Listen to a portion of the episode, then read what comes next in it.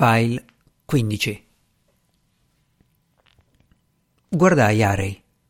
Stava aprendo la bocca in un incipiente sbadiglio che abilmente dissimulò in un sorriso. Salute buona? chiese. Ottima, risposi.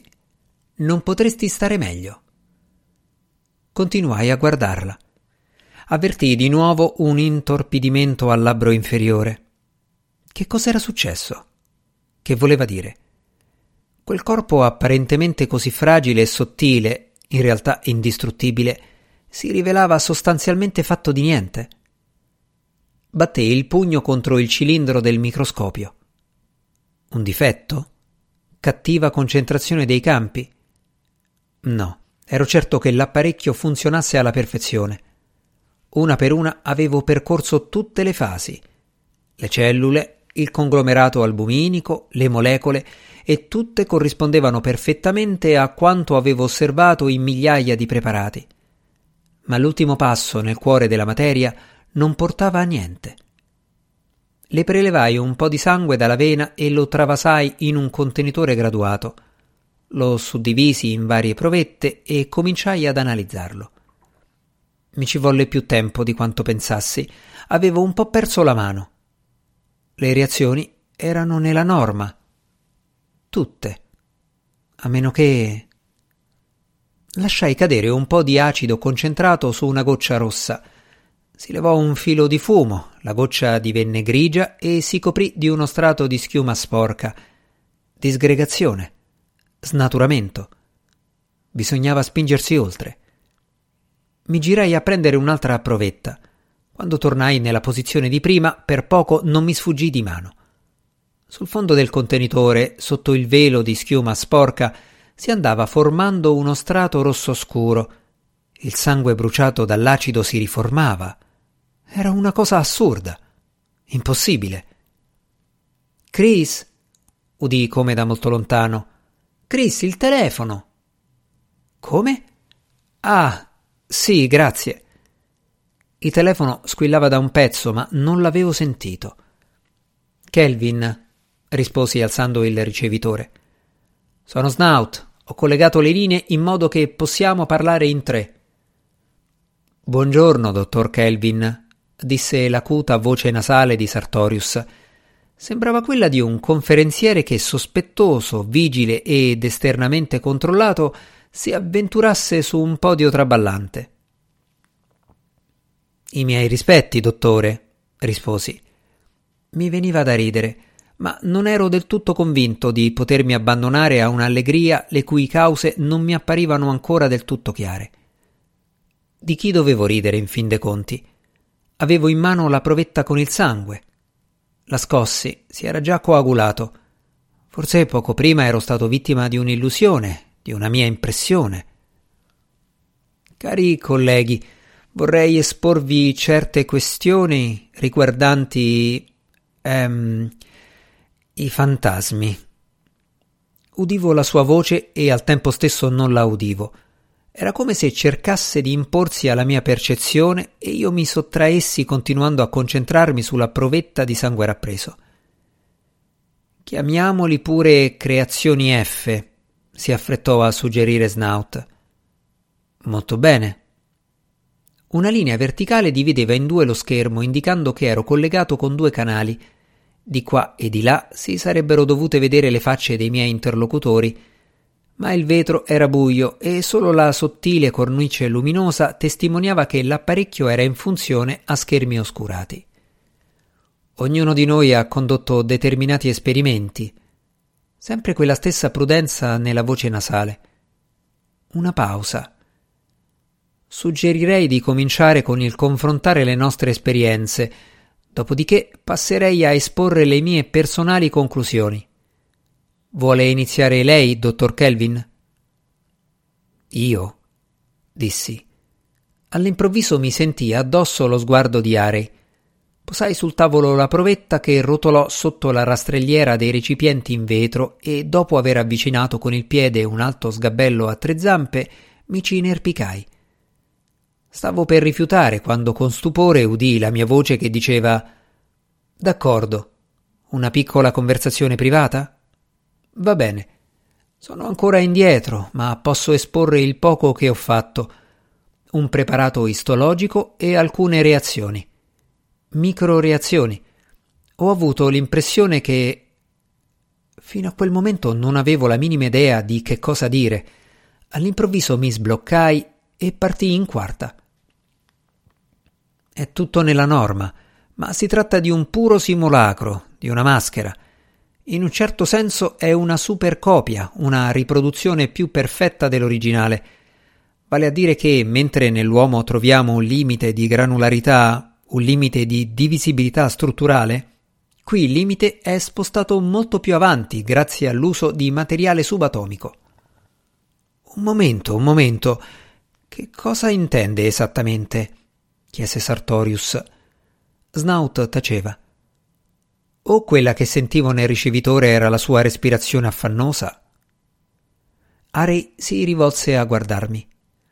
Mi resi conto che, nell'eccitazione, avevo quasi gridato le ultime parole. Mi calmai e, curvo sul mio scomodo trespolo, chiusi gli occhi. Come spiegare? L'estremo elemento strutturale dei nostri corpi è l'atomo. Penso che le creazioni F siano costituite da unità minori dei soliti atomi, molto minori. Dai mesoni? suggerì Sartorius. Non sembrava per niente sorpreso. No, non dai mesoni. I mesoni si vedrebbero. La potenza del microscopio che ho qua giù va da un decimo a un ventesimo di angstrom e tuttavia non appare niente. Quindi non si tratta di mesoni, casomai di neutrini. Un momento, un momento, che cosa vuol dire? I conglomerati neutrinici non sono stabili. Non lo so, non sono un fisico e non me ne intendo. Potrebbero essere stabilizzati da un qualche campo di forza, Comunque, se è come dico io, il materiale costitutivo è fatto di particelle circa 10.000 volte più piccole degli atomi. E non è tutto. Se le molecole di albumina e le cellule fossero direttamente costituite da questi microatomi, dovrebbero essere proporzionalmente più piccole, come pure i globuli rossi, i fermenti e tutto il resto, cosa che invece non è. Ne risulta che albumina, cellule e nuclei cellulari sono solo una maschera. La struttura realmente responsabile del funzionamento del visitatore sta nascosta più in fondo. Ma Kelvin! gridò quasi Snout. Mi interruppi spaventato. Avevo detto visitatore? Sì, ma Harry non aveva sentito, a parte il fatto che non avrebbe capito. La testa appoggiata al cavo della mano guardava la finestra e il suo breve e puro profilo si stagliava contro l'aurora scarlatta. I miei interlocutori telefonici tacevano, ne sentivo solo il respiro lontano. Potrebbe esserci qualcosa di vero, mormorò Snout. Sì, è possibile, aggiunse Sartorius, tranne che l'oceano non è fatto delle ipotetiche particelle di Kelvin, ma di particelle normali. Magari è capace di sintetizzare anche quelle, osservai.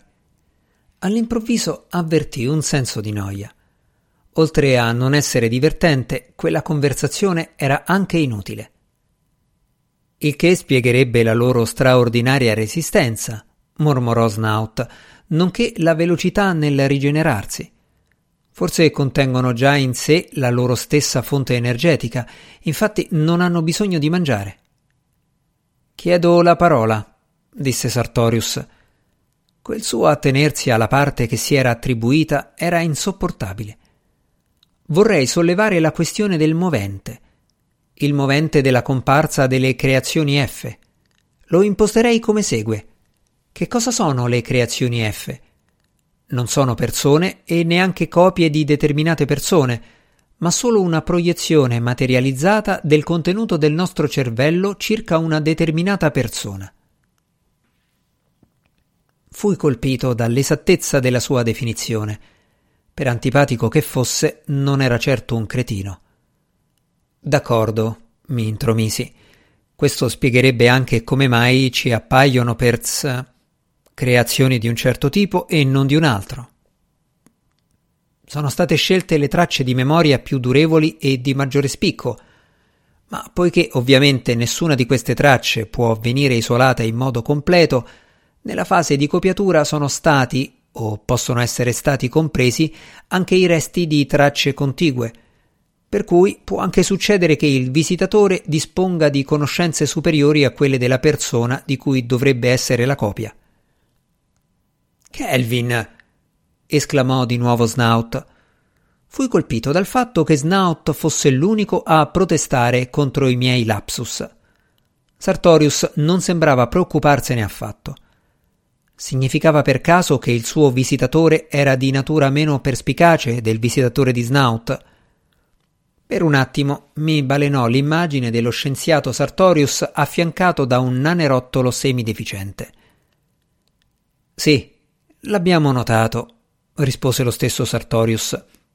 Ora, per quanto riguarda il motivo della comparsa delle creazioni F, la prima cosa che viene da pensare è ovviamente che noi siamo l'oggetto di un esperimento, di un esperimento comunque piuttosto imperfetto.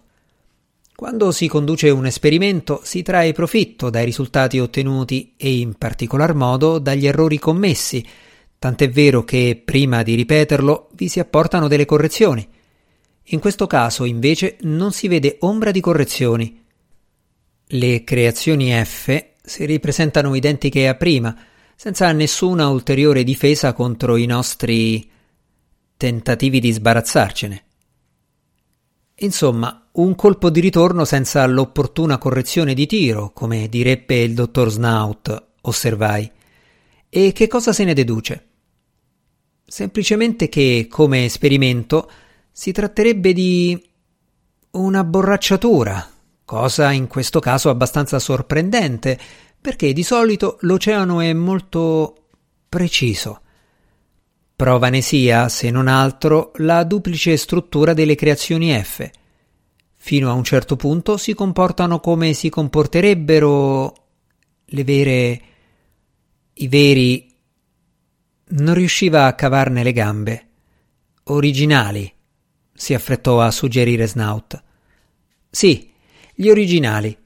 Ma appena la situazione oltrepassa le normali facoltà ehm, dell'originale, nella creazione F si verifica una specie di sospensione di coscienza, seguita all'istante da un comportamento di tutt'altro genere e, per così dire, inumano. È vero, dissi, ma così non facciamo che compilare un catalogo dei comportamenti di queste creazioni, il che non ci è di nessuna utilità.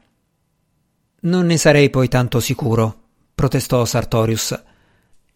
All'improvviso capii come mai mi irritasse tanto. Invece di parlare, doveva sempre pontificare come durante una seduta dell'istituto. Evidentemente non riusciva a esprimersi diversamente. Qui entra in gioco la questione della singola individualità, concetto di cui, a mio avviso, l'oceano è totalmente privo. Ho l'impressione, cari colleghi, che il lato per noi più ehm, scabroso e spiacevole dell'esperimento gli sfugga completamente, nel senso che rimane estraneo alla sua sfera di comprensione.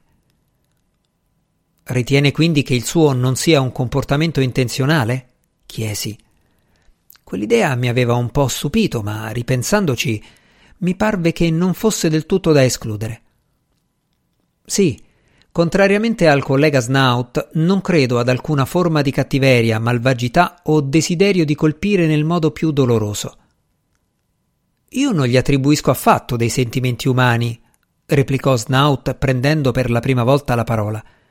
Ti dispiacerebbe dirmi come spieghi questi continui ritorni? Forse mettendo in moto un dispositivo che gira in continuazione come un disco, dissi, con il segreto desiderio di irritare Sartorius. Per cortesia, colleghi, cerchiamo di non uscire dal seminato, disse la voce nasale del dottore. Non ho ancora finito.